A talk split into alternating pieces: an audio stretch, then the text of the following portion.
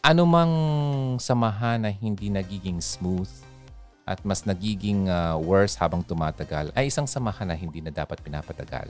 Na? Unless kung talaga mag-asawa na kayo, abay pagtsagaan mo na yan. This is Hugon Radio on FEBC Radio. Care 104.3 The Way FM. Magandang hapon. Kumusta ka? Long time no here. Oo nga no, pansin mo. Okay, anyway, ngayon ay Sunday ulit. Sasamahan kita, sasamahan mo ako ng isang oras dito lang sa Care 104.3 The Way FM. Uh, 12 noon hanggang 1 o'clock. Ito po ang Hugot Radio. Pag-uusapan natin ngayon, hindi masyadong patungkol sa mga sakit ng uh, mga kasukasuhan at uh, kalamnan at puso. Pag-usapan natin ang mga nangyayari muna sa paligid, ha? Kasi yun ang uh, mas importante alam mo bang uh, may kumakalat na mga pangyayari ngayon na akala mo ay uh, wala lang pero nangyayari nga pala talaga. At posible, pwede kang ikaw mismo ay uh, maging biktima rin. 'Di ba? Alam mo ba na ngayon ay uh, laganap na ang mga lokohan na well, sa online na uh, syempre yung mga tao halos lahat nasa internet na eh, naka-online eh, puro lahat nasa bahay, yung iba Siyempre, wala sa trabaho, uh, work at home. So, halos lahat lagi naglo-load dahil uh, lagi nagmo-monitor sa nangyayari sa buong Pilipinas at sa buong mundo, di ba? So, may isang uh, scam ngayon na nangyayari kasi parang nire-require na, di ba, na magsuot ng face shield. ah, yung iba nga eh, hindi pa nagsusuot ng face mask. Yung face shield pa kaya? Ay, nako. Ano? Pilipinas nga naman. Pilipinas kung minumutya. Ay, ubod ng uh, tigas ng ulo. Aha, oh. Ano na daw eh? Parang uh, tayo na ang uh, magiging uh, epicenter. Oh, o naging epicenter na nga ba talaga? Uh, depende yan sa calculation ng mga magaling sa matematika. Siyempre sasabihin, mas marami yung population ng isa, kaya ganun, ganun. Ay, alam mo na, alam mo na yung mga ganyang mga kwento. Okay. Anyway, so tayo man o hindi, uh, mas maganda pa rin pag-usapan natin. Ano? Ngayon, ang uh, tutok tayo dito sa scam. Okay? Kasi prone tayo dito eh. Kasi marami sa atin ang mga masyadong uh, ano pa, yung bang parang innocent pagdating sa online scam. Oh, di ba? Ako noon, uh, scam na rin ako noon eh. Unang beses kong bumili online. Ha? May pera ako noon. So, talagang willing akong magbili ng isang item. Ano nga ba binibili ko dati? Oh, microphone. Naalala ko na.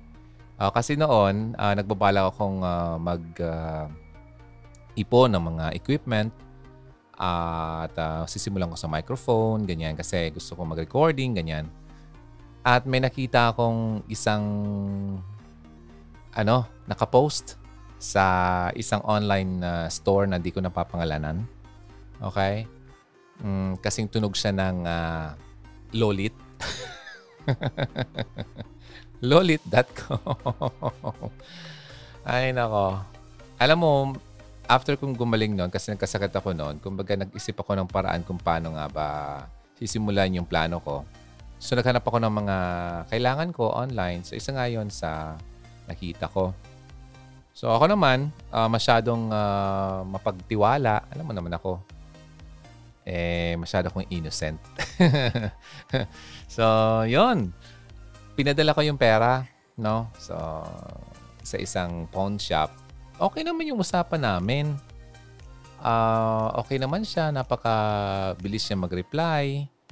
Then, nung ako ay nagpapadala na, sige pa, at usap-usap pa rin kami. Nung naipadala ko na yung uh, reference number, sabi pa niya, oh, bakit parang kulang po itong pinadala mo? Sabi ko dalawang beses yan kasi ano, dalawang padala yan. Ah, sabi niya, ah, okay. Okay, so binigay ko pa yung isang uh, reference number. Nung nag-text na sa akin na parang Di ba, tinetext ka niyan para sabihan ka na nakuha na. Nung nangyari yon hindi ko na makontak. Wala na yung item. So, magsimula nung nangyari yon never na ako nag-attempt na bumili sa mga taong nagbebenta online na hindi naman talaga sila nasa loob ng isang platform na mapagkakatiwalaan. Okay? Kagaya nung uh, isang um, sikat na platform ngayon na kasing tunog ng Dalaza. Okay? Saka yung isa naman ay uh, Pisha. Okay? So anyway, so magsimula noon, sabi ko nga, never na akong nag-attempt kasi talagang malaki-laki yung aking uh, nabitawan doon. At hindi talaga siya nadala sa pakikiusap. At ang sabi pa naman niya sa akin, nag-reply pa nga pala bago siya totally nawala. Sabi niya sa akin, okay, uh, ibabalik ko sa iyo yung pera, uh, padalan mo ako ng ano, uh, perang pampabalik sa iyo. mga chindat. Niloko na ako, lulukuhin pa niya ako ulit. Ay, talaga. Yung mga tao talaga, no? May mga ganon. May mga tala, ay, may mga tao talagang walang uh, konsensya. Ano? So ngayon, ang pag-usapan natin, paano nga ba natin maiiwasan ang uh, mga scams okay, online? Kasi lalo na ngayon, sa mga scammers, ang pandemic na nangyayari ngayon ay isang opportunity para sa pag-scam. Okay? Siyempre, yung mga tao nagpo-practice ng social distancing, di ba? Lahat nasa bahay na lang at nag uh, work from home. Okay? So, yung technology ginagamit natin to communicate sa family natin para mag-conduct ng ating trabaho online, uh, mga purchases natin, para maging safe tayo. Yun nga lang, gusto nga natin maging safe ay hindi naman tayo safe sa mga scammers online. Hindi tayo safe sa mga online activities natin. Alright? Hindi natin uh, ma-identify yung mga taong may balak talagang hindi maganda sa atin. Okay? Kasi itong mga tao ito, ang hanap talaga nito yung mga natural disaster, yung mga ganitong pandemic natin. yung uh, sasakayan nila yung uh, fear ng kapaligiran. Di ba? Yung need. Okay? Kaya kailangan natin talagang alamin yung mga ginagawa nilang mga techniques. Okay? So, yon. Uh, dito muna kayo ha. Maya-may ng konti. Patugtog muna tayo para naman eh habang kumakain ay uh, ganahan ka naman. Makinig lang kayo. Mabilis lang to. Isang oras lang naman tayo magkasama. Alam mo ba ang oras ngayon? I- ilang galaw-galaw mo lang eh, ubos na. Ano, hindi mo ba napapansin na parang ang bilis na ng oras? O baka ako lang? oh, sabi daw, yung mga taong medyo natatagalan ng oras ay yung mga taong hindi gumagawa ng uh, mga bagay-bagay na magiging busy siya. So, sana naman ay uh, hindi tayo gano'n. No? Uh, maghanap tayo ng mga bagay na magagawa natin para naman magamit natin ang ating oras. Pare-paras tayong may 24 hours bawat isa sa atin. So, wag yung sabihin na kinukulang ka ng oras. So, siguro sa paggamit na lang talaga ng oras yan. Ano? Kung sumusobra sa iyo, malamang ay uh, wala ka masyadong ginagawa o kung kinukulang ka, malamang marami kang ginagawa. So, yun lang ang uh, uh, explanation doon. Okay? Now, ito po ang Hugot Radio kasama si Ronaldo. Hindi lahat ang pinag-uusapan natin ay puro mga hugot ng iyong mga puso, ha? Kasi may mga mas importanteng bagay na kailangan natin mapag-usapan para naman mas maging relevant tayo at uh, napapanahon ng ating mga topics. No? Uh, may isang ang nag-message sa akin ano daw gagawin niya. Okay? Sa boyfriend niya na hindi siya ina-add sa Facebook ng boyfriend niya. Pati ba naman yun? Puproblemahin. Hay nako, mga ano ba yan? Di ba ang daming problema ngayon? Bakit pa? Kung ito lang masasabi ko dyan, kung ngayon pa lang ay problemado ka na sa boyfriend o girlfriend mo, ah, it's best to let it go. Let him go. Let her go. Okay? Nako, uh, marami pa kayong dapat pagdadaanan, no? Uh, pero mga simpleng bagay at nagiging uh, stress na sa buhay mo, ay nako, wag na yan. Ano? Anumang samahan na hindi nagiging smooth at mas nagiging uh, worse habang tumatagal ay isang samahan na hindi na dapat pinapatagal. Na? Unless kung talaga mag-asawa na kayo, abay pagtsagaan mo na yan. hindi pwedeng mag-asawa na kayo, ibibitawan mo yan. Mali yun. Okay? Kaya nga kayo nag-asawa kasi kailangan nyo nang mag-work as one. Hindi na kayo dalawa, isa na kayo. Pero kung boyfriend, girlfriend mo pa lang, abay, separate pa kayo, okay? Mag-isip-isip ka, okay? Marami pang panahon, marami pang isda sa dagat, okay? yung sabi ng mga, mga matanda eh. Naku, marami pang isda sa dagat. O, oh, di ba? Totoo naman yun. Eh, huwag ka masyadong magtsaga uh, dyan sa isdang uh, butete. Marami dyan mga magandang klaseng isda, okay? So, wag kasing minamadali. O, yung pambihira. Yung para bang mauubusan. Ano mo? Unahin natin yung nagbibigay sa atin. Okay? Yung giver natin, si Lord sa taas. Okay? Kaya siya ang mas nakakakita ng the best para sa atin. Paulit-ulit ko man itong sinasabi pero wala naman talaga ibang way. Kung pwede ko lang tapusin na itong lahat ng ito, no? Isa, isang bagsak na lang. ano? Para bumaon sa inyo, uh, sa mga nakikinig na hindi pa nagigising. Pero natutuwa ako kasi marami ng mga followers ng Hugot Radio na talagang nakadilat na. So, ayun. Kaya palakpakan natin. Hi! Congratulations sa inyo. Okay, buti naman kasi bago sila nag-join dito sa Hugot Radio sa online, talagang mga nakapiring pang mga mata. Uh, habang tumatagal at matagal na silang nanonood at nakikinig sa mga binibigay kong mga tips ay talagang natuto naman. So maraming maraming salamat po at nakikinig kayo. Okay? Sa mga hindi pa nakikinig, ito ng panahon para buksan na ang iyong mga tenga. Okay? At ipasok sa kaisipan. Okay? Huwag yung ipasok sa kaliwa, lalabas sa kanan. Okay? So kailangan i-digest. Okay? I-process. Magmuni-muni Okay? Hindi yung parang nakikinig lang na parang wala lang. Ha? Huwag niyong ikagalit ang correction. Do not hate correction.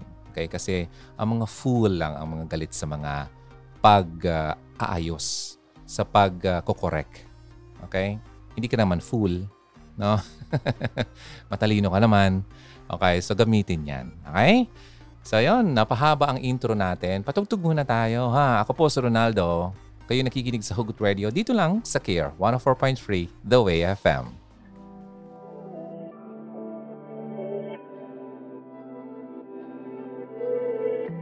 Broken out the pieces I've been shaping lately. Focused on the things that didn't make no sense. Guess that growing up was never meant to be easy. Yeah, I got used to doing everything sideways. Didn't really care about how anyone felt. Hiding my emotions down in different ashtrays.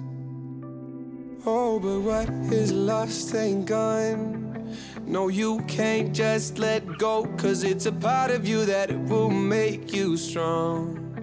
Embrace your flaws. I'm not gonna fight back what I've become. Yeah, I got bruises where I came from, but I wouldn't change if I could restart. I ain't gonna hide these beautiful scars. I've been going way too hard on myself.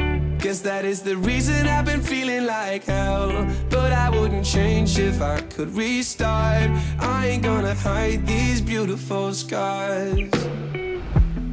I went down a road that only got me nowhere. I've seen every corner, every inch of this place.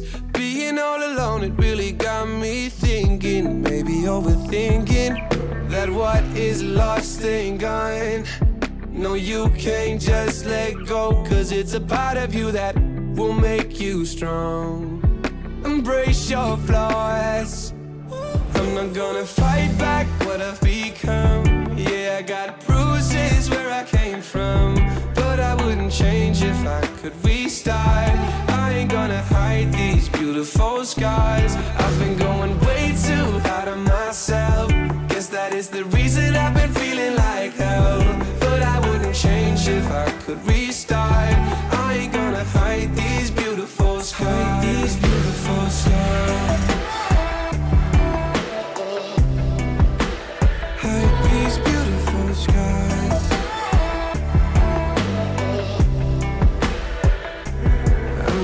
I fight back what I've become? Yeah, I've got bruises where I came from, but I wouldn't change if I could restart. I ain't gonna hide these beautiful skies. I've been going way too hard on myself. Guess that is the reason I've been feeling like hell. But I wouldn't change if I could restart. I ain't gonna hide.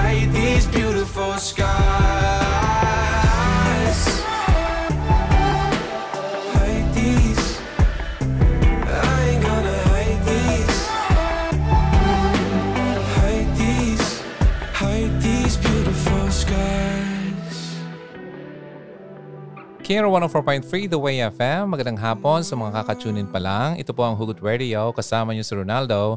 Siyempre, dito lang sa Hugot Radio. Okay? Ang pag-usapan natin ngayon, sabi ko nga kanina, hindi muna patungkol sa mga sakit sa puso ha. Pag-usapan natin yung uh, nangyayari sa atin ngayon na posibleng magkaroon ng uh, well, dahilan upang sumakit ang iyong ulo At uh, dahil naloko ka na. Okay, ito po yung mga scams. At uh, well, isang bagay nga pala na i-share ko mamaya patungkol sa isang nangyayaring scam ngayon dahil sa mga binibili natin online. Okay? Kasi nire-require ng government na yung tao ay gumamit ng ganyan. So yung mga scammers ay nakakita ng uh, oportunidad na, wow, ito, money, money, money, yum, yum. Ay nako. So kaya kailangan nating uh, malaman yung mga estilo nila. Ha? Kasi alam mo ba, itong mga scammers na to ay nag-thrive talaga sila during times of uh, crisis, uh, kagaya nitong pandemic, uh, yung mga natural disasters, di ba? At saka sabi ko nga kanina, kapag may takot sa kapaligiran, ay naku, lumalabas yan. Okay?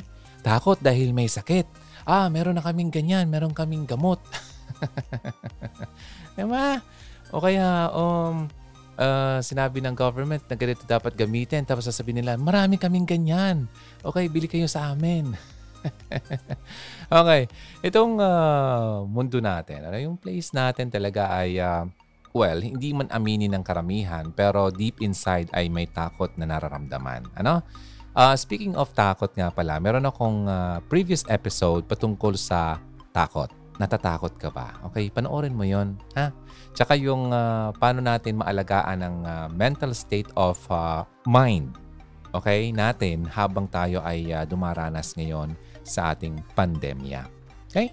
Punta lang kayo sa Hugot Radio YouTube channel or hanapin ang Hugot Radio Philippines sa Spotify. Andun yung mga previous episodes natin or hanapin mo dito sa page ng CARE 104.3 The Way FM.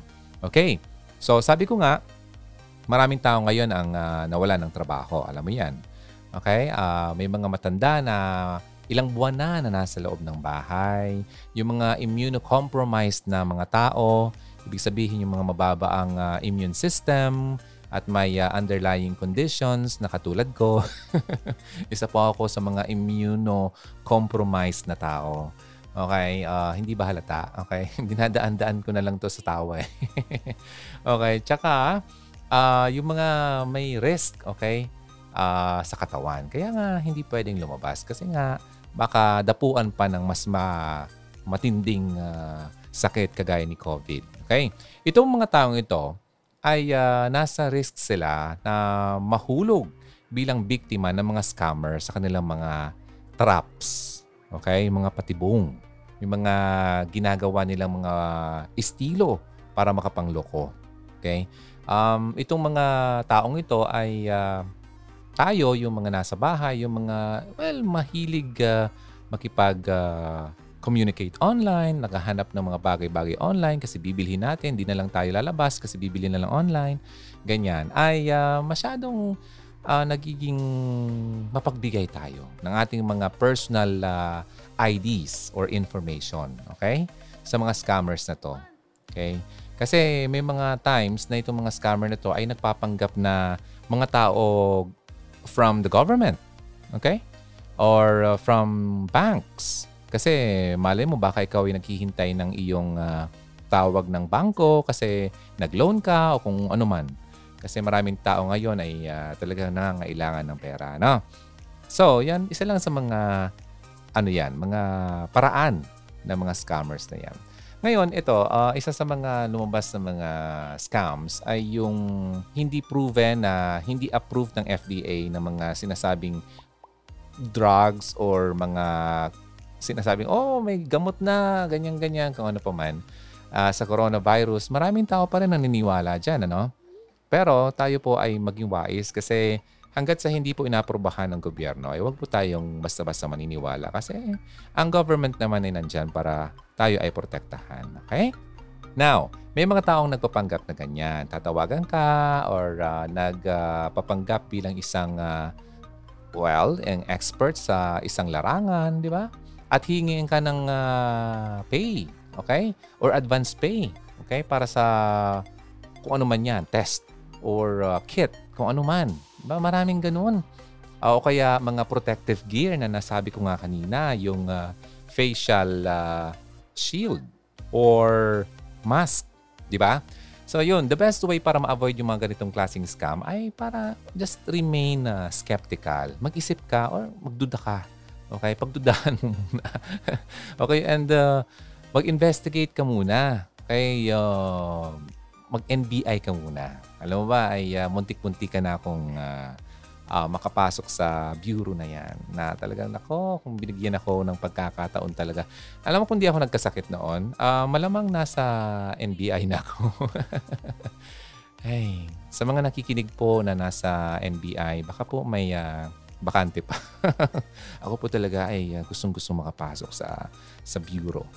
Okay, anyway, ako po ay uh, wala na yata sa edad. Pero magagamit naman. Meron akong mga kakayahan na pwede nyo magamit. Aba, nag-sell ako ah.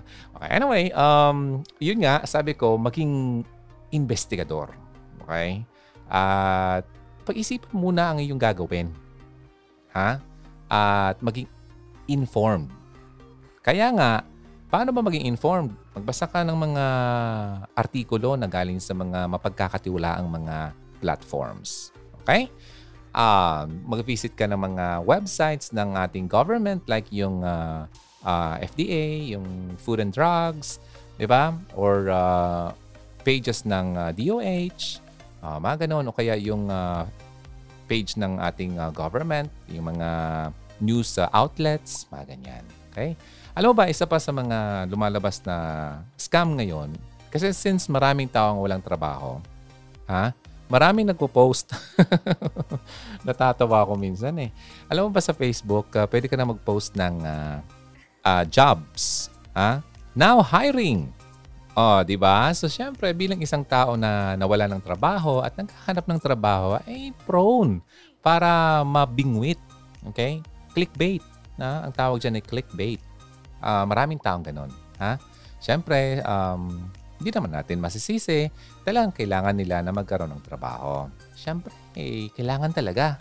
Hindi sa medyo dinadown natin ang uh, nangyayari sa mundo, ay talagang kailangan. Lahat tayo ay may bayarin every day. I mean, e, every month.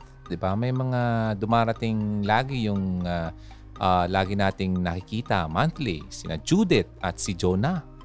Hmm? Sa mga hindi nakakilala kay Judith at Jonah ay nako, Imposible. Si due date at si Juna. Ay nako, monthly na lang. Lagi ko yan nakikita mga yan. So anyway, avoid ka ng mga job offers na yung mga seem too good to be true. Yung parang, yung mga tipong, wow, susweldo na ako ng ganito, tsaka ganito lang ang trabaho, yung oras ganyan-ganyan. Tapos yung mga nagpo-post nga iba dyan na uh, earn 300 pesos per hour. Eh di wow. Sana all, ano, uh, sa bahay ka lang, uh, gamit ng iyong cellphone at iyong uh, Facebook. Ha? Well, mag-isip muna tayo. Malamang may mga totoo naman, pero bago ka basta-basta, well, umoo, ay uh, imbestigahan mo nga muna. Hmm? Magtanong-tanong. Okay. At uh, alamin itong mga employers na to. Okay, uh, magtanong sa mga taong uh, malamang ay na-hire na. So, kaya nga 'di ba yung mga platforms like yung online uh, jobs uh, na search engine, ang ginagawa niyan, for example, ako yung company, uh, meron doon na uh, review section. Yung mga tao na dati kung uh, empleyado, ma- ay pwedeng mag-post ng review nila. So, yun ay hindi ko pwedeng ma-erase. Okay? So, ano man ang ipopost doon, malamang totoo talaga kasi galing yun sa isang kanilang uh, dating empleyado. Pero well, may mga times naman kasi na well, nagsisiraan naman. So kaya dig deeper. Okay? Huwag basta-basta maniwala sa mga nakita at nababasa. Okay, while yung pag-job hunt natin ay uh, talagang importante ngayon. Okay? So mag-isip tayo na yung mga scammers kasi ngayon ay talagang naghahanap ng mga prey, yung mga mabibiktima sa mga taong may takot. Sabi ko nga, yung may sense of urgency, nangangailangan talaga ngayon na ngayon, ngayon na. Kailangan ko na ng pera, kailangan ko na ng trabaho. Okay? So, kaya lagi kang mag-search ng company na may reputation. Okay? Alam mo sa US, merong, meron silang uh, bureau na tawag ay uh, uh, Better Business Bureau. Dito sa atin parang, anong counterpart nito? Para yatang DTI. Okay, so I'm not sure or uh, yung uh, labor natin. Uh, yon So, Department of Labor. So, yan. Anyway, kaya magtanong-tanong. Okay? Huwag basta-basta maniniwala. Kasi nako, talaga ngayong panahon ay uh, naglipa na ang mga yan. Kasi itong mga taong ito na nagluloko, ito po ay katulad din naman natin na nangangailangan ng income. Kaya nga lang, itong mga taong ito ay dinadaan sa madaling paraan. Ayaw na maghirap. Okay, okay lang magloko kasi mas madali at marami silang kinikita sa kanilang ginagawa. Okay? So, wala na. Talagang ganun na talaga sila. ganun talaga ang kanilang gusto. Okay? Choice nila yon. Okay? One more thing, yung mga scammers, alam mo ba, nagigain din naman yan ng kanilang credibility online. okay? Nagpo-post sila as bilang isang uh, credible. Okay? At uh, ang iba nga dyan, walang, naku, mga talagang mga magagarap ang sasakyan yan. Okay? Talagang postura yung manamit. Okay? May mga videos pa yan na para maingganyo ka na talagang, uy, totoo siya. Okay? Uh, kaya nga, uh, ginagawa nila na to upang magmukha naman silang uh, kapanipaniwala. Okay? Para mas madali sa kanilang makapang gancho. Okay? Makapag-scam. Kaya, yun nga, gagamitin natin ang ating uh, utak. okay, wag basta-basta. Kailangan nating mag-imbestiga. Okay, now, alam mo ba yung uh, COVID-19, may mga website akong nakikita. Lalo na noon, nung bago pa lang ito. Uh, yung COVID tracker na websites, marami doon na hindi totoo. Okay?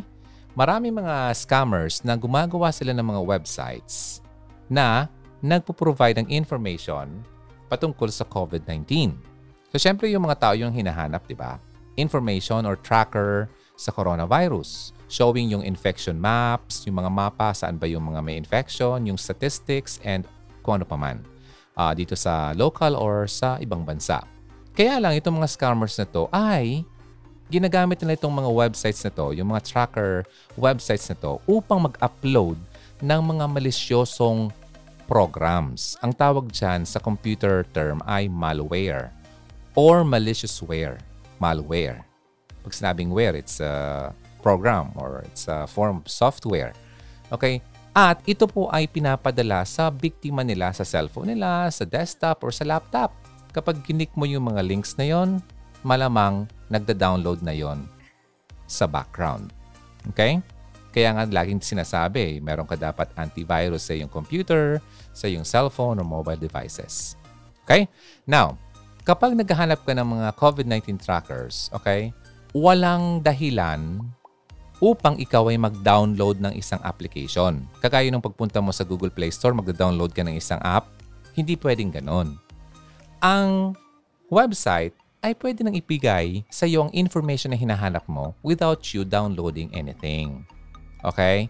Alam mo kasi, kapag nag-download ka ng isang application, talagang open ka sa ganitong problema. Kasi yung mga scammers na to ay ida-download nila dun sa device mo yung virus na yon at posible na makuha na at makita na ang mga sensitive information sa iyong device.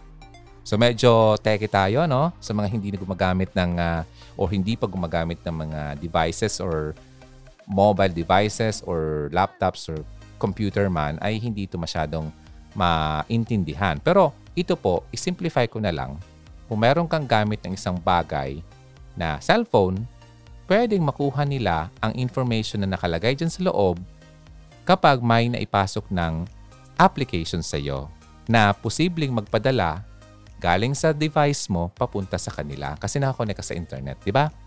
So the best way para ma-avoid ang mga ganitong klaseng scam ay, sabi ko nga, maging skeptical, maging mapanuri. Okay? Matanong. Okay? Ito bang pinupuntahan mong mga portal or website ay uh, talagang totoo? Okay? Itong government natin, nag-post sila ng isang website ha, yung uh, COVID tracker okay, ng DOH. Hanapin mo na lang yon at nandyan yan sa online. Hanapin ko nga. Alam mo ba itong government natin, meron tayong sariling COVID-19 tracker ng Department of Health. Punta lang kayo sa www.doh.gov.ph. Okay, dyan na lang kayo. Talagang makakasiguro kayo dyan. So, kapag napunta ka na ng uh, online or ano man mga offers na nakita mo sa internet, huwag mong ibigay ang iyong personal information over the phone or via email. Okay? Ang mga organizations na to, uh, for example, like uh, nag-offer sila ng uh, pera. Okay? Ginagamit nila itong mga email or uh, phone okay, para makapagkuha uh, ng kanilang mabibiktima. So, wag mong ibigay yung mga personal information mo. Okay? Kasi itong mga taong ito talagang gumagamit sila ng mga eh, yung technology natin para makapag-abot ng mga taong medyo wala masyado pang alam sa mga ganitong bagay. Okay? Wag na wag yung ibibigay kung ano man yan. Okay? Kasi lalo na yung mga password nyo, kaya yung uh, middle name. Alam mo bang middle name? Protektahan mo yan. Ay nako. Marami nang laloko dahil dyan. Lalo pa yung mga uh, dina-download natin na application like uh, yung sumisikat ngayon na nagtitrend na application. Okay, tapos uh, ito-download mo naman kasi gusto mong itry. Then, uh, hiningian ka ng uh, email. Uh, ang iba pa dyan, hiningi yung complete name mo, ay, birth date mo. Ayan, delikado na po yan. so, laging tatandaan, ang mga scammers ay laging naghahanap ng mga taong may takot, may need, may emergency, may personal needs sa pera o sa kalusugan. Mga ganun. Okay? Sasakyan nila yan. Now, yan lang po ang mga bagay na posibleng nangyayari na rin at uh, kasalukuyang nangyayari na talaga sa iba. Okay? Kaya kailangan mong malaman. So mamaya ng konti, may share pa akong iba. Okay? So break muna tayo sa mga nanonood ng uh, Facebook Live. Maraming salamat sa iyo. At uh, sa mga nakikinig dito sa radio, sa FM band 104.3 The Way FM, ay maraming salamat po. okay? Uh, break muna tayo ha. Kasi parang uh, yung iba dyan ay nag-iisip-isip na, oo nga no, para yatang, uh, para yatang kahapon lang ay may binigay ako na information ko online na ano kaya mangyari. Ganito na lang. Kung nangyari na yon um, binigay mo yung uh, information mo, tapos yung email, kung ano pa man, magpalit ka na ng password. At i-activate mo yung two-factor authentication. Anong ibig sabihin nun? Yun bang uh, bago ka makalogin sa iyong account, ay kailangan munang i-send sa iyo yung code sa iyong cellphone or mobile device? Oh, di mo pa yun alam? Hanapin mo yon, i-activate mo yon kasi kahit na alam nila yung password at hawak mo yung uh, mobile device mo or yung cellphone mo, hindi pa rin nila mabubuksan. So, dalawang steps yun bago sila makapasok sa iyong account. Okay? So, simple tip, Okay, now let's take a break. Be back for more. Ito po si Ronaldo ng Good Radio. Ito po ang pinag-uusapan natin, ang scams at paano ito maiiwasan.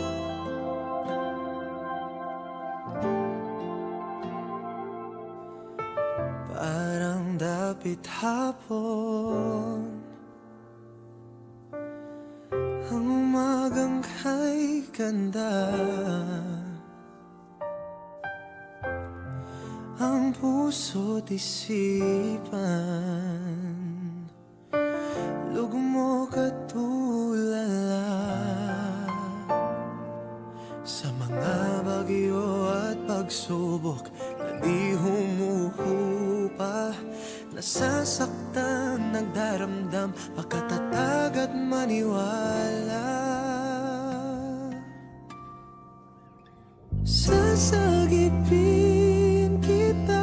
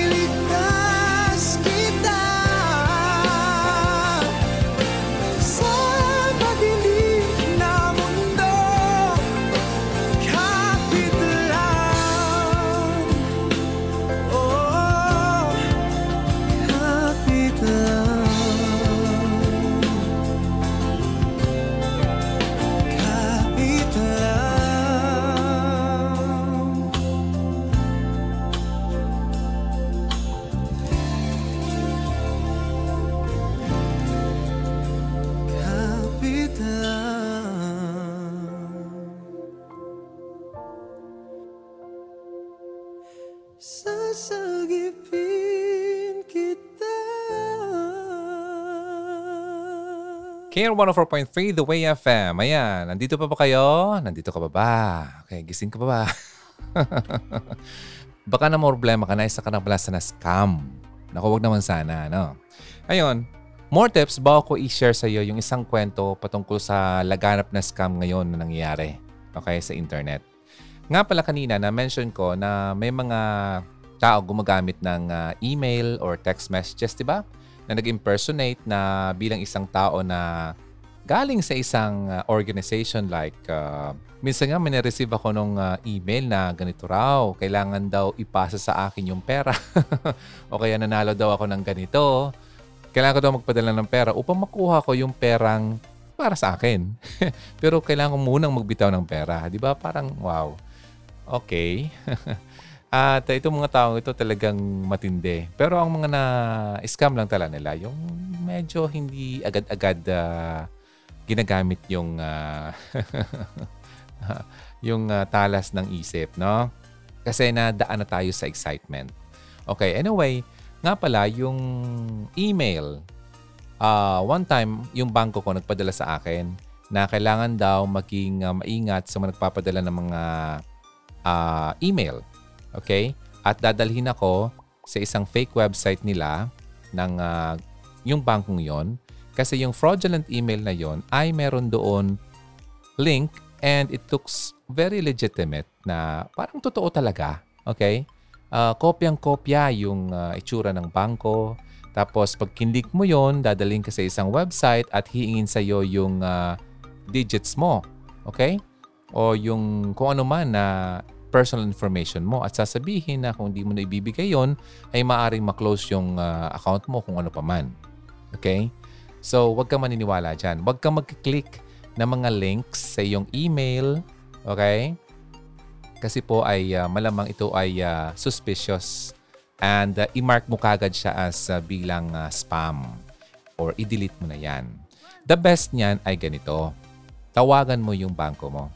Lalo pa kung halimbawa may tumawag sa iyo at uh, nagsabi, nagpanggap na representative ng bangko, i-hang up mo at hanapin mo yung number sa likod ng uh, card mo, yung uh, contact number ng iyong bank at tanungin mo kung may tumawag nga ba talaga. Kasi makita naman talaga nila yan sa system kung may tumawag sa iyo. Okay? Now, sa bahay mo naman na ngayon ay nagiging home office mo na, marami ng mga office workers na nagtatrabaho na ngayon sa bahay working from home, okay? That means yung atake talaga ng mga scammer na to dati sa company ay nag increase na ngayon at directed na talaga sa bahay mo. Yung mga hackers na yan, ano? Nag-steal ng information na pwede nilang makuha galing sa iyo. Isa sa mga dapat mong uh, gawin para maprotektahan ka ay i-check mo yung uh, security ng iyong computer. No? Tsaka yung, uh, alam mo, yung mga kumabit niyan, marunong sila niyan. Kung hindi ka marunong sa mga security uh, ng iyong network, ay humingi ka ng tulong sa isang nakakaalam. Okay, mas maganda nang secure ang iyong ginagamit na computer. And laging latest version ng iyong mga yung software, lagi mong i-update. Kasi kung meron ka nga naman antivirus, pero kung hindi naman ito updated, prone pa rin ito sa atake. Hmm? Now, i-keep mo yung uh, gamit mo sa trabaho at gamit mo sa bahay na separado. Ano ibig sabihin? Since tayo ay gumagamit na ng uh, sarili nating mga well, computer sa bahay, kasi nga nasa bahay na tayo, gumagamit tayo ng mga personal addresses natin, uh, personal uh, messaging applications, okay? Dapat daw is-secure mo ang iyong sarili by using a separate tool. wow, dalawang bibilihin kong computer. Hindi naman. Okay, gumawa ka ng separate accounts. Okay? Huwag mong gamitin yung personal account mo sa paggamit mo sa iyong trabaho. Okay? Halimbawa, yung company, di ba, usually nagpo-provide naman sila ng uh, company email. So, yun ang gamitin mo. Okay? I-separate mo yung personal accounts mo. It's best na gawin mo ang trabaho mo sa provide sa yung equipment ng iyong company. Okay? Kung meron kang separate uh, account na galing sa company, yun lang ang gamitin mo. Ngayon, sa mga listeners, meron akong i-share sa yung, uh, well, video ito ng isang uh, lalaki na nagbigay ng kanyang uh, kaalaman patungkol sa face shield scam. Siya po ay si Jeffrey Lopez Perez. Nakita ko siya and uh, he is trending online na. Yung video niya, uh, nasa harap siya ng camera at merong whiteboard sa likod niya at pinapakita niya yung mga ginagawa. Nag-illustrate siya ng uh, tatlong tao. Buyer, yung middleman, at yung supplier. So kung makikinig ka, syempre hindi mo makikita, ang pinag-uusapan dito ay kinukwento niya yung face shield scam. Okay? At ikaw bilang middleman na gusto mong kumita, meron kong makikilalang buyer at may makikilala kang supplier. So pakinggan mo itong kwento niya upang mas maintindihan mo ang nangyayaring scam patungkol dito. Well, applicable ito sa anumang uh, item or uh, product. But this time, usong-uso ito sa face shield kasi nire-require na nga, di ba, na lahat ng tao gumamit ng face shield. So, kaya nga nagkakawalaan ng face shield, di ba? Dahil nga dito. Isa, isa pa nga pala, uh, may narinig ako na kaya pala dumadami ang mga naghahanap ng face shield kasi ito pala ay uh, gawa-gawa lang naman pala ng mga supplier kuno. upang makita na dumadami ang demand. So, kung ako yung supplier na may masamang balak sa mga tao, supplier ako na malamang meron ako or wala, meron man akong item o wala, supplier ako. Pero para tumaas ang presyo ng aking produkto, gagawa ako ng mga peking accounts or peking demand online para makita ng mga tao, oy, marami naghahanap. So, di ba, yung law of supply and demand, mas marami ang demand at kaunti ang supply, tataas ang presyo. Pero kapag sobrang taas ng supply at konti ang demand, bumababa ang presyo. So, tinuro yan sa atin sa eskwelahan, di ba? Alam mo yon. But this time, ang nangyayari, gumagawa sila ng artificial demand online upang mapataas nila ang presyo. Yung 20 pesos dati, ngayon ano na? 40, 50, 60 per piece. Kaya nga sabi, di ba? Kaya nga sabi ng isang uh, senator, kung ako ay isang ordinaryong mamamayan at ganito ang presyo, abay bibili ko na lang ito ng bigas para may makain ang aking pamilya. Bigas at noodles, di ba? Kung bibili ako ng face mask or face shield na ganong presyong na napakamahal, mas uunahin ko yung pagkain. Ganon ang mentality ng mga simple na mamamayan, di ba? Ngayon, ang government, sana makagawa tayo ng paraan upang makontrol ang pagtaas ng presyo ng mga to. Ano kaya kung ibigay na lang ng libre? Mapera naman ang government, di ba? Nagkakawalaan nga eh. Ay, nako, natatawa na lang ako kasi isa ako sa mga naghuhulog doon.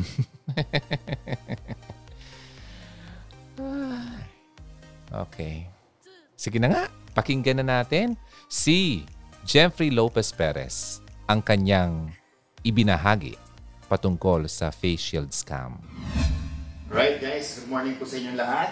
And sa video na to, gusto ko lang i-share sa inyo itong tinatawag nating face shield scam. Ayan. Kaya ang ginagawa po ito is because nakakalungkot at meron po akong, meron po akong kamag-anak na na-scam po. Eh, hindi ko birong halaga ang nakuha sa kanila. And right now po, eh, nasa presinto po sila ngayon. And ako po ay uh, lubos na nasasaktan. Kasi aware ako sa scam na ito, pero hindi ko man lang sila nabalaan. Kamag-anak ko po yun, kadugo ko po yun. And ako po medyo nagagalit sa sarili ko ha. Kumbaga, eh, alam ko to eh. Ba't di ko na-share sa kanila? And maniwala po kayo kahit ikaw pa yung pinakamatalino sa tao ng, sa buong mundo, pwede kang mahulog sa scam na to. Kasi yung kamag-anak kong yun, matalino yun. Pero yung scheme nila dito, yung kanilang uh, modus operandi talaga, sobrang perfect. Kahit sino, manloloko. Diba? So, ganito po nangyayari dyan. Ano lang po ito, mabilis na. Sa, sa transaction na to, meron po talagang magpapanggap na, ang tawag dito eh, buyer. Yan, buyer po yan. Diba? Nagpo-post yan sa Facebook, sasabihin niya, looking for face mask, face shield, 25 pesos isa. Okay? 25 pesos isa, ang kailangan daw niya po ay 100,000 pieces. Okay? Alam niyo nung nauso po yung face shield, yung face mask noon, milyon-milyon ng transaksyon nandun. As in, ang dami pong naloko talaga ng milyon-milyon. Ngayon po, ngayon, eh, ginagawa na lang uh, low scale, medyo mura para realistic ang itsura. Okay? Buyer, 100,000 ang kailangan, 25 ang hinahanap niya. Okay? So ikaw naman, di ba makikita mo yan? Out of curiosity, na parang malala. Di ba? Ikaw naman, siyempre, ikaw si middleman. Yan. Ikaw ngayon si middleman. Ngayon, ikaw si wais na middleman. Akala mo ituso ka. Akala mo talaga wais gig ito, hindi ako maloloko. Di ba? Middleman lang ako, hindi ako hahawak ng pera, hindi ako ano. Ah, kumbaga eh, i-relay ko lang dun sa sa supplier. Okay? Ikaw naman si middleman talaga na feeling expert. Maghahanap ka ngayon sa marketplace, sa Facebook, o kaya sa mga buy and sell groups. Ipopost mo sa mga sa mga sa mga groups, sa profile mo, looking for face mask. Di ba? 24 and below. Okay, so, ikaw naghahanap ka ngayon ng face mask na at least 20 pesos. So kaya 22. Kasi dito po ang tubuan dito, piso-piso lang. Piso-piso lang. Okay? 100,000 po ang kailangan. Ibig sabihin niya, 100,000 times 25, that is 2.5 million. Okay, 2.5 million. Ngayon, kapag nakahanap ka ng 24, automatic may 100,000 ka. Pag nakahanap ka ng 23, automatic meron kang 200,000 pesos. So ngayon, nasa utak mo na ngayon, wow, easy money. Okay? So ngayon, magpo-post ka ngayon. Ngayon, syempre, ikaw, si ikaw, kilala ka ni buyer, alam niya magpo-post ka. Di ba? Ngayon, ipipm ka ngayon ng supplier. Diyan papasok ngayon si supplier. Yan, ito si supplier. Okay? So ngayon, sasabihin sa yung supplier, boss, meron kami dito 24. 24, siyempre, ano? Siyempre, ikaw, easy ano na. Okay, ayos to, ayos, di ba? Ngayon, siyempre, ikaw, tatawad ka ngayon. Tatawad ka, boss. Wala bang tawad yan? Siyempre, ngayon, ikaw na yung ngayon yung humihingi ng pabor kay supplier. Sasabihin ngayon ng supplier, boss, medyo unahan kasi ito eh. Alam mo yung word na unahan? Yan ha. Diyan po tayo nadadali. Sa word na unahan. Okay? Boss, unahan kasi ito eh. Sige, bigay ko sa'yo 22. 22, di ba? So ngayon, ikaw talagang, okay, di ba? Siyempre, talagang babating-ting sa'yo yan. Easy 300,000 yun eh.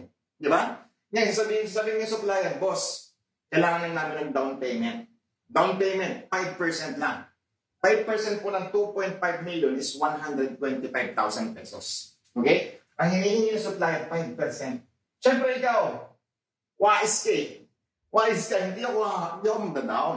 Okay? Walang na-scam na nag-down. Okay? Ganun mo talaga yun. Wais tayo lahat. Lahat tayo wais eh. Siyempre ito, sasabihin mo kay, kay buyer, sasabihin mo kay buyer, boss, humihingi ng down payment eh.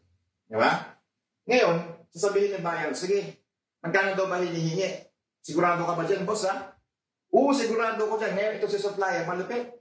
Gagawa pa ng video yan. Di ba? May video pa yan. O ito ha, 100,000 pieces, Henry face shield, Jeffrey Perez, di ba? May date pa.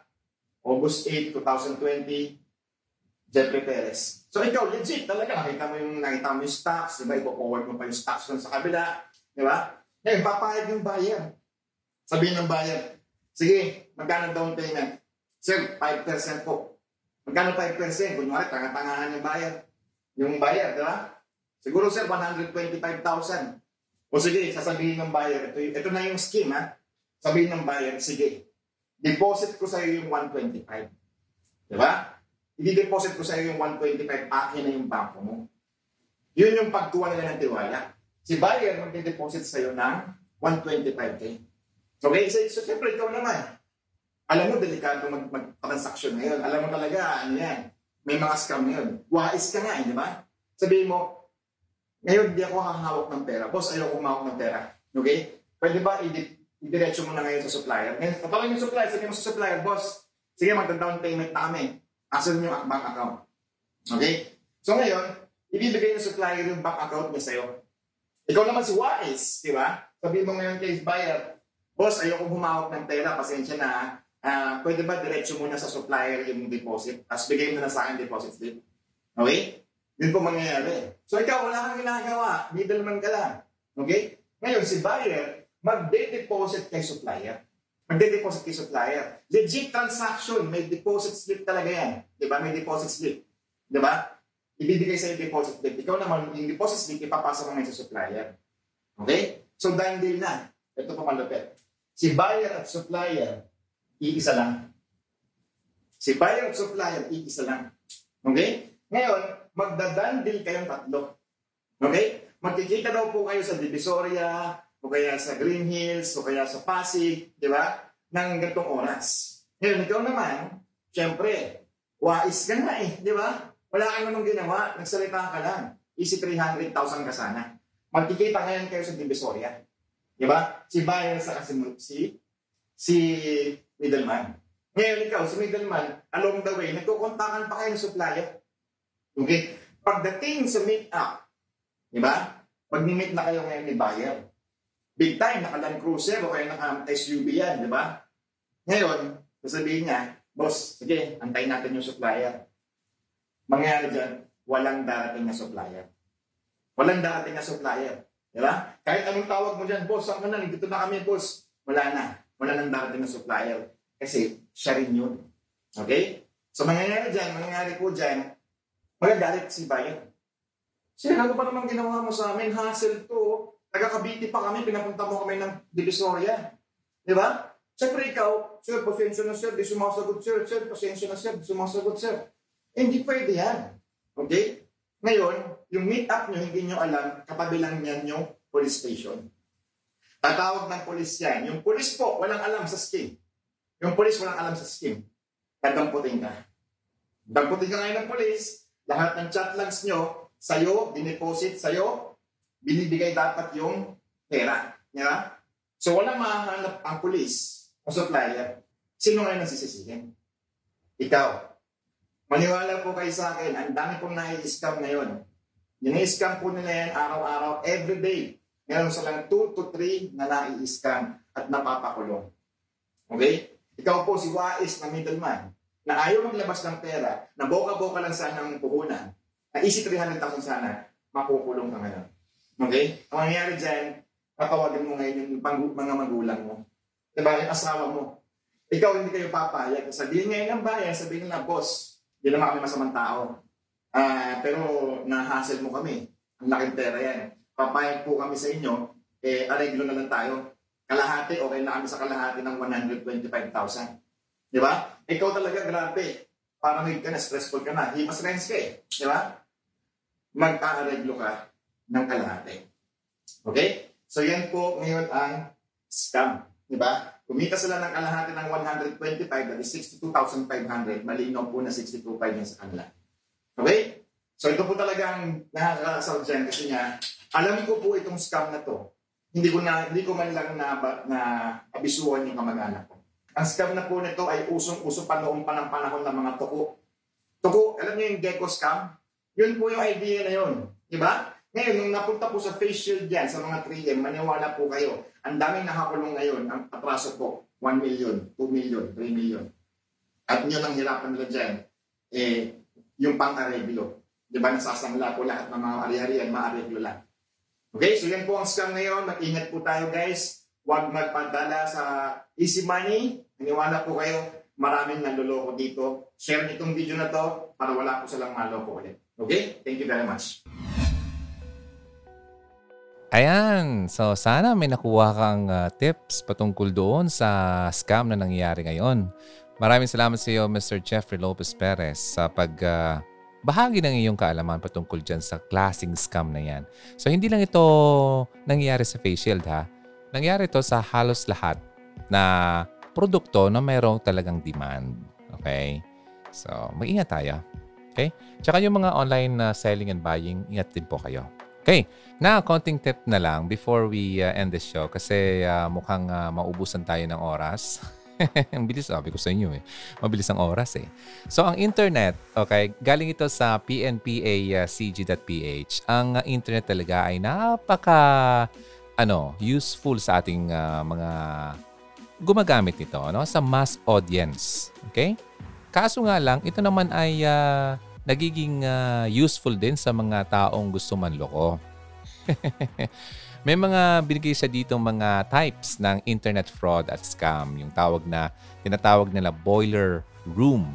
Ito po ay isang outbound uh, call center na nagsisell ng mga questionable investment through phone.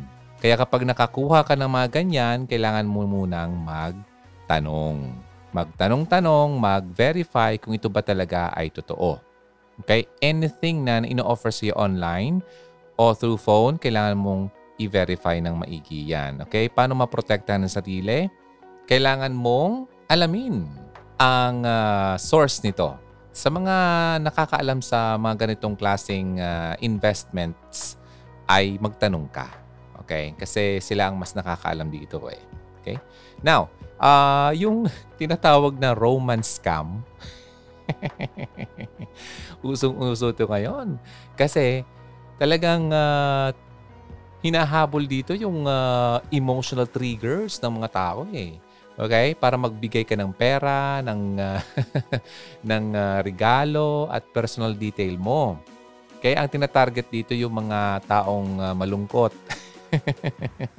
malungkot ka online, naghahanap ka ng uh, jowa online. Nako, nako, nako, nako. Ano bang ginagawa nila? Ganito yan. Ang style nila ganyan. Gagawa sila ng fake profiles. Okay?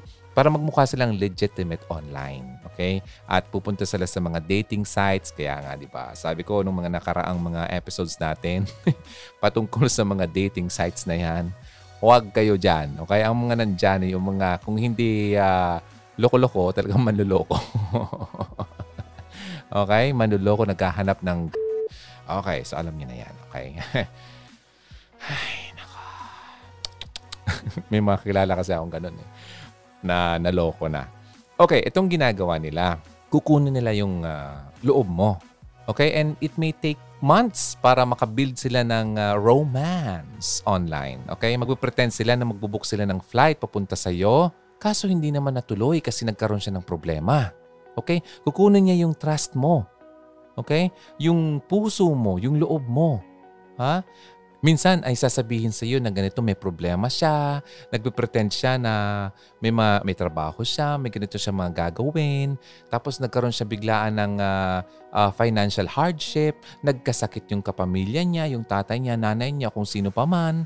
Okay? At uh, well, ang iba nga dyan, nagpapadala naman talaga ng uh, flowers or gifts, small gifts sa iyo, ng cards, kung ano pa man, virtual gifts, para nga makuha yung loob mo. okay, then minsan pa nga hingi sa iyo ng uh, tulong kasi nga may kailangan daw talaga siyang uh, uh, kailangan bayaran upang hindi siya ganito makulong or baka mayroong daw tao na gusto siyang ipakulong dahil meron siyang utang na hindi mabayaran at talagang seryoso ito. Meron pa ngang kwento na na-involve daw siya sa isang uh, seryosong accident. Okay, kailangan niya ng uh, pambayad sa medical bills niya. Okay? O kaya naman kung hindi naman mga ganito ay uh, nag, nag-ipon siya ng pera upang mabisita ka. Okay, wow, ang sweet naman. Ikaw naman na uh, ay nako, nadala na ay feeling mo ay meron ka ng uh, special someone na talagang gustong gusto kang makita. hindi mo alam ito pula ay isang scam. Okay? So paano ma-avoid ito? Try mong uh, i-remove ang emotion mo pagdating sa decision making mo. Okay? Kayong mga babae, well, karamihan, alam niyo yan, mga babae talagang uh, emosyon ang uh, iyong tinatakbuhan kapag ikaw ay nagdedesisyon. Meron din naman mga lalaking ganon, pero karamihan talaga, alam mo yan, babae ay ganon. Okay? Emotional. Okay? Kasi caring ka eh. Gusto mong ipakita na ikaw ay nagkikare sa taong yon. Now, kailangan mong makipag-usap sa isang uh, independent friend, okay? Uh, uh, relative o kaya kung sino man na mapagkakatiwalaan mo bago ka magpadala ng pera. Think twice, hindi nga lang twice eh, maraming beses before sending money to someone na parang na-met mo lang online at di mo pa talaga nakita in person at ayaw magpakita sa ano ha, video call. Asabihin sira yung camera, masabihin na bawal sa trabaho, asabihin na ganito kung ano pa man. Okay? Ayaw magpakita. Pero napaka-sweet. Okay? So never i-give ang uh, credit card information mo sa sino man uh, kakilala mo online. Okay? Maging careful ka pagdating sa mga personal information mo. Yung pag-share mo ng social networking uh, personal information mo sa pag-share sa social networking sites. Okay? Yung scammers kasi, talagang yun ang habol dyan. Okay? Pwedeng gamitin ng mga scammers ang iyong information, yung mga pictures mo. Okay? At pwedeng uh, mag-create sila ng, uh, well, fake identity using your pictures. o, oh, di ba? Tapos yung mukha mo na yung scammer. O kaya naman ganito. Yung mga pag-share mo ng mga personal information mo like mga pictures mo kasi akala mo ay talagang kayo na Akala mo ay mapagkakatiwalaan siya at akala mo talagang kayo na talaga. At nag-share ka ng mga anak ko, yung mga pictures na mga, mm, ay, na hindi dapat pinapakita. Nako. Tapos kapag nahawakan niya yan, i, ano, anong gagawin? Tatakutin ka. Hmm, sasabihin na ipopost ko to kapag di mo ako binigyan. Ay, nako ka dyan. Ah, mayroon ng ganyan akong kasong nahawakan. Hindi lang isa. Kawawa naman. So yun ha. And bago ka makipag-agree na makipag-meet sa isang tao, sabihan mo yung kapamilya mo, kaibigan mo, bago ka pumunta sa isang lugar na kung sakali man makipag-meet siya sa iyo in person. Okay? Delikado yan. Maraming nawawala dahil dyan. Hindi na nakakauwi. At nakita na lang na nasa isang, hmm, baka makita ka nasa loob ka ng isang box. Balikbayan box. Whew. Okay, so, ganito ha. Avoid any arrangement with a stranger. Kasi itong taong ito, stranger pa rin ito. Naalala mo yung mga sinasabi noon, don't talk to strangers. Di ba? Itong taong ito, stranger pa rin ito sa'yo. Kahit na ito'y nakakausap mo na online. Hanggat na hindi mo pa talaga siya nakikilala at nakikita in person, huwag ka nang basta-basta magpapadala kung ano pa man. Okay? At huwag kang basta-basta maniniwala. Nako, napaka-rare na yung ma-recover yung perang ganyan na naibigay mo na. Wala na yun. so, kapag sa tingin mo meron kang uh, nakilalang scammer na ganyan, uh, well, i-report mo na lang yan. At kung may nakuha halimbawa uh, personal information sa iyo, yung bank information mo, i-report mo kagad sa iyong bangko para ma-block na yon. Okay? So now, um, meron pang marami pang mga scams. Yung lottery scam na nanalo ka daw. Huwag kang maniwala dyan. Okay, yung mga papadala sa iyo na sabi ko kanina mukhang uh, email ng iyong bangko. Tatandaan mo yung mga bangko natin, hinding-hindi yan hihingi sa iyo ng personal information mo. Through phone, through email. Okay? Hindi. Walang ganon na bangko. Okay? Huwag ka maniniwala sa mga kung ano man na-receive mo galing sa kanila. Alam mo ba yung mga scams na yan? Mostly, nag-originate yan overseas. Kaya yung sa internet nga, di ba? Kaya it's really difficult para matrack mo yung mga taong yon at ma-prosecute. So, uh, sabi nga, di ba? If it sounds too good to be true, talagang ganun talaga yon. It probably is. So, uh, ang advice yan, paano mo malaman kung talagang too good to be true yon? Ah, Alam mo kasi yung mga taong to eh, gumagawa to ng mga deals talaga na hindi mo mahindian. Ano? At kukunin yung uh, loob mo, masters of persuasion na itong mga to eh. Okay? Iti-tailor nila yung mga pitch nila, yung mga sasabihin sa iyo para ma-match yung psychological uh, profile mo. Okay? At itong mga taong ito, hahanapin yung kahinaan mo upang makuha ka. Tatanong yan patungkol na yung karamdaman, yung pamilya, ano ba yung mga views mo, ano ba ang hobby mo, ano ba yung mga dati mong ginagawa dati, mga ganun.